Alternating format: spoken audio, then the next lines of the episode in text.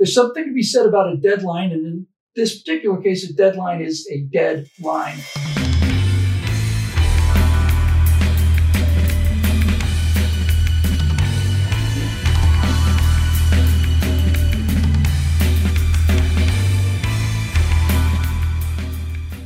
Hi, everybody. Welcome to the Virtue Signal. I'm Bill Whittle with my friend and colleague Alfonzo Rachel. And uh, you probably know the drill by now. We like to talk a little bit about morality and uh, philosophy and things like that. Uh, often behind the politics, but in a case like this, maybe not connected to politics, at least not yet. So, so I, there's been research that's been going on for a long time, and there has been another breakthrough recently. And the fact of the matter appears to be that we are beginning to understand the process of aging well enough to be able to not only stop the process or significantly slow it down, but to actually reverse it. Mm. Now, I'm not interested so much in the technology, although I am, but it's what I want to talk about today. The two things I want to talk about today, I'll give you the first one first, and I'll give you the second one second. The first one is there's a famous, famous uh, story from World War One where the U.S. soldiers were first going into combat. This gigantic sergeant jumps over the, you know, out of the trench, jumps up on the rampart there, looks down, and says, "Come on, you apes! You want to live forever? uh, do you want to live forever?" Yes, yes, I do. I, I, kind of do too. yeah, and you know, I'll, I'll, put it. I'll put it like, um, if I can borrow from uh, C.S. Lewis Sure. Uh, and maybe apply it to this. Um, you know, he's like, look, if I'm hungry, that means that there is something to facilitate that need. There has to be something to answer to that hunger. Um, if I'm the same thing if I'm thirsty, or you can apply that to, um, you know, sex drive. You know, it's like, why do I have this urge? Well, there's something to facilitate that urge. Well, we also have the urge to keep on living. Uh, we have the urge to stay healthy. Um, there's, you know, the urge to have peace and all that sort of stuff. Um, which means that if I have these needs, if I have this urge, well, there must be something to facilitate that need. Well, that's that's an interesting start to it. But um, one of the things that's interesting, it's a lot about this question is very interesting. If you ask me at 63, do I want to live forever? The answer is yes. If you ask me at 630, do I want to live forever? I might have a completely different answer to that right? so that's number one. But when I think about why this excites me, I realize that for, I think for virtually everybody else, not everybody, but 90% of the people who would say, yeah, I definitely would like this. Most of that is a, is a, is a fear of death. And. I don't have a fear of death. I used to. In fact, I could remember exactly the moment when I lost my fear of death. Honestly, I was flying in a glider. I've told the story too many times to go into details. I had just barely soloed just a couple flights before, and I was in a glider. It was a wintertime, and, and the uh, air was coming in from the north, hitting the um, the uh, San Gabriel Mountains. That air was rising. I'm in a I'm in a airplane with no engine, no radio, no electronics, nothing. It's the size of a bathtub. And I'm flying along this mountain range, and I look over there on the left, and I see this inverted waterfall where this where this air was hitting the mountains, going up, and as it went up, it cooled and condensed. It was like a it was like an inverted waterfall of steam. Came to the top of, of, of this mountain. I was above a low level and below another one, and it was like this golden light. I was in this golden tunnel. All of this was real. And at that moment, I remember saying to myself, you know, uh, the drive out there on Pearblossom Highway is a dangerous highway. And I remember thinking, I could go through the grill of a truck now, and and that'd be okay, you know, mm. because I've done this. I had that same feeling the first time I ever uh, aired uh, the comedy show we did in Florida. You know, there were 10 of us in a group together. We got everybody that we knew. We probably had, know, 1,000 people in this theater waiting the thing. And we're showing it. And I'm walking along the back just waiting for the laughs because I'm so keyed up. You know, no, no, no, didn't bother. Oh, okay. There. But, but even then, I remember thinking, this, yeah, this is, this is good. You know, this is, I, I'm I, I, am satisfied. And, and, needless to say, all the work we do here and all of our members and all the kind words we hear from all of that, that's all given me the sense that, you know, that, I haven't wasted my life, which was a real possibility for us. I'm not afraid of dying. When I think about this idea of, of uh, age reversing, the two things I realize are I have a lot more work that I would like to do, a lot more good that I think I could do. And also, I have a lot of curiosity that I'd like to be satisfied. Those are the two things that make me excited about it. But it's not running from something so much as just be kind of cool to see all this stuff, you know? Oh, definitely, man. And you know, the thing about it, if the the the reservations that I have about it is this to give people hope in something that, you know, man can, you know, to give hope in this science that we can reverse aging or, you know, or stop it, you know, to you, make you immortal. It's like, okay, um, that's, that's fine and everything. But the, of course, down to the nitty gritty, it's to get people to draw their hope away from the Lord who is written in blood. It's like, look, I give you life eternal. All right? mm-hmm. But now people are going to want to put their faith in this. And, yeah, I agree. You know, now the thing is, what happens when you get this, you know, virtual immortality? It hasn't dealt with the moral issue. Basically, all it's done is give us more time to get on each other's nerves. it's given us, you know, and, you know, people find it fantastical, even though they pursue it. And just because you haven't achieved it doesn't mean it doesn't exist.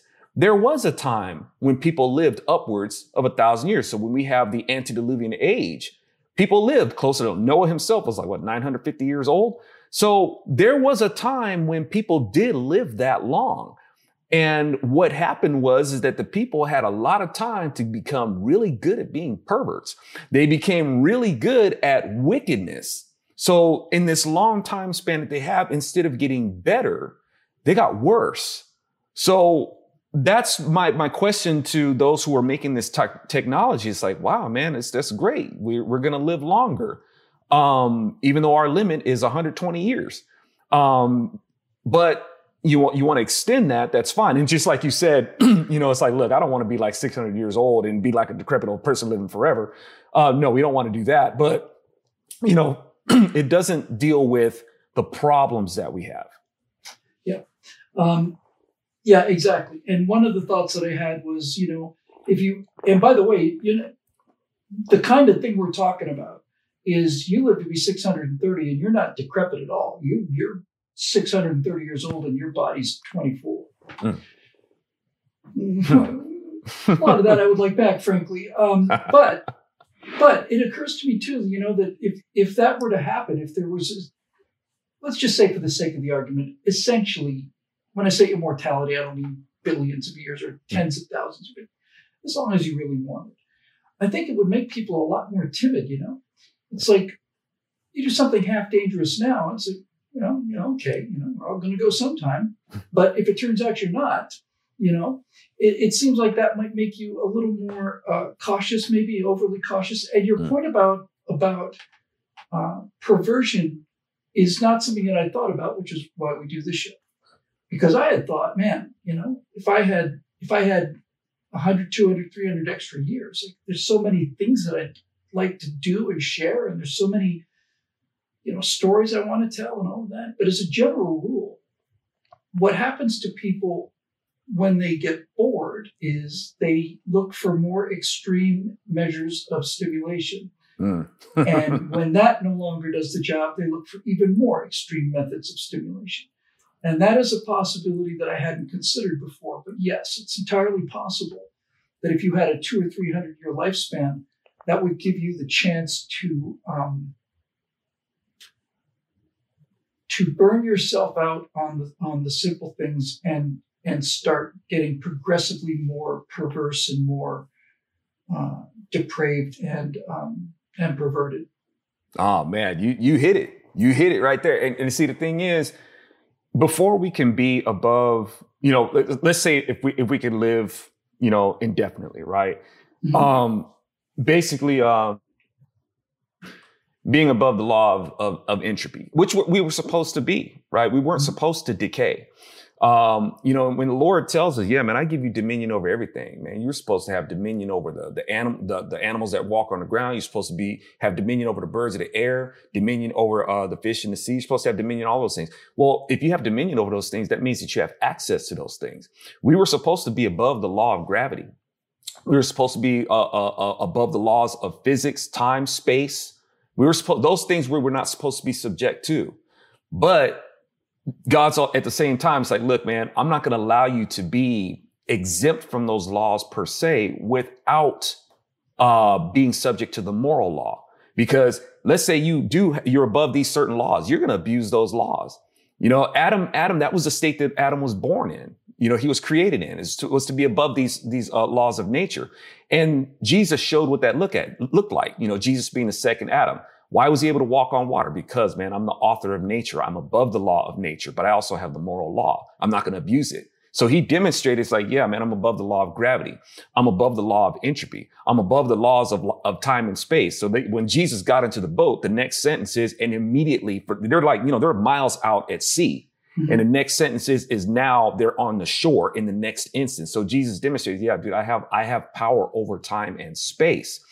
But y'all ain't going to get that without the moral law. I'm not going to allow you that. And because it creates a lot of problems. We have angels themselves that have this access, but they don't abide by the moral law. They themselves believe in God. They just don't want to obey him. So they abuse his laws and abuse the things that they had the power to be above in terms of nature. So getting back to, you know, the, the premise of being able to live this long, basically not have, be subject to decay. What are you going to do being above this law of above this law of decay without the moral law. Yeah, I suspect that narcissism would become more and more prevalent in a case like that. Uh, you know, I just really started feeling it when I turned 60, so I'll be 64 in April. And of those last four years, two of them just disappeared. 2020 and 2021 just disappeared, right? Because mm, of COVID. Right. Nothing happened. And since I turned 60, I'm feeling I'm feeling I'm feeling like okay, it's it's beginning of the fourth quarter. Mm. You know, it's not we're not we're not down to the final two minute drill yet, but but we're in the fourth quarter, and and that's pushing on me. And I sometimes wonder I, am constantly thinking, my God, I wish I had more time. I wish I had more time. I wish I had more time. But if it turned out I really did have more time, I'd probably do what I do whenever I have more time, and that is just procrastinate push everything back some more. You know what I mean? There's something to be said about a deadline, and in this particular case, a deadline is a deadline. You have a limited amount of time, and uh, and that is a, a spur. But here's the second part of the question because this technology appears to be real and appears to be relatively imminent. I, think we'll probably uh, live to see it. and by the way, I'm not greedy. If you know, if I if I could get to 120, 150, sweet. Uh, but here's a, here's a much more important issue. If this technology becomes available, it's going to be expensive. Mm. And that means that there are going to be people who can afford it and people who can't. And given what we've seen in the last several years, probably means that the people who can afford it are going to do everything that they can to make sure that only they can afford it. But in any event, if this becomes a, a reality, you will then divide the human race into into two sections in a way that class or race or education level or anything doesn't come close to the living and the dying right, right? that is going to be a hard uh, that'd be a hard nut to, to, to, crack right? If you, you, you, we talk about poor people and rich people and envy and hard work and all the rest of it but ultimately we all have more or less the same amount of time. If it turned out that being incredibly wealthy meant that you had a lot more time uh, and and people who couldn't afford it didn't I don't see much of a solution to that other than pitchforks going after the mansions, you know. Mm-hmm. Indeed, man. And now see, you, you you have said it, man. You you hit it on the head. This is going to be expensive. You know, you want to talk about people who who are going to uh, have the, the the war between the haves and the have-nots, and the rich get rich and the, and the poor get poor. You know, the thing about it is is with uh, was with, with Jesus, um, the technology that he used to facilitate this was a wooden cross and some metal nails. That was his technology to facilitate eternal life for us. Uh, and it's it's one of those. It's not just going to be eternal life. You you'll be you you you're going to be recreated in the prime, restored in the prime of your life, and restored with the the faculties to be able to enjoy it in perpetuity. You know, it's like it's something that you just won't get tired of. It's like in, in terms of like thinking of this this eternal existence, I'm to leave that to the professional because anything I would think of that would constitute a heaven, I'll ruin it. And I'm pretty sure I'd get sick of it. Anybody would. We can't we can't design a heaven. We'll get sick of it. I'll leave that to the professional. But this you're, you've also, you know, you made the point, man. It's like, man, you know, when people are ready to come with the pitchforks and stuff like that, the gift that the Lord gives this is by grace. I'm not, the Lord's like, I'm not a respecter of persons. Doesn't matter if you're rich or you're poor. The only thing this is going to cost you is your faith. That's all you need. Now, when this is going to happen, no, we don't know. We don't know when that's going to happen any more than we know when science is going to be able to facilitate uh, uh, I mean, we've talked about the fountain of youth for for thousands Forever. of years, Forever. right?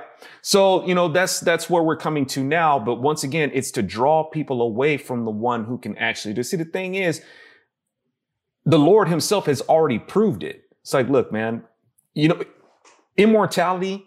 Immortality isn't something that you prove by staying alive. You know, this, that, that immortal, staying alive doesn't prove that because there has to be something out in the universe that could take you out, right? There's mm-hmm. so, but the Lord went beyond that. It's like, look, man, I'm gonna die.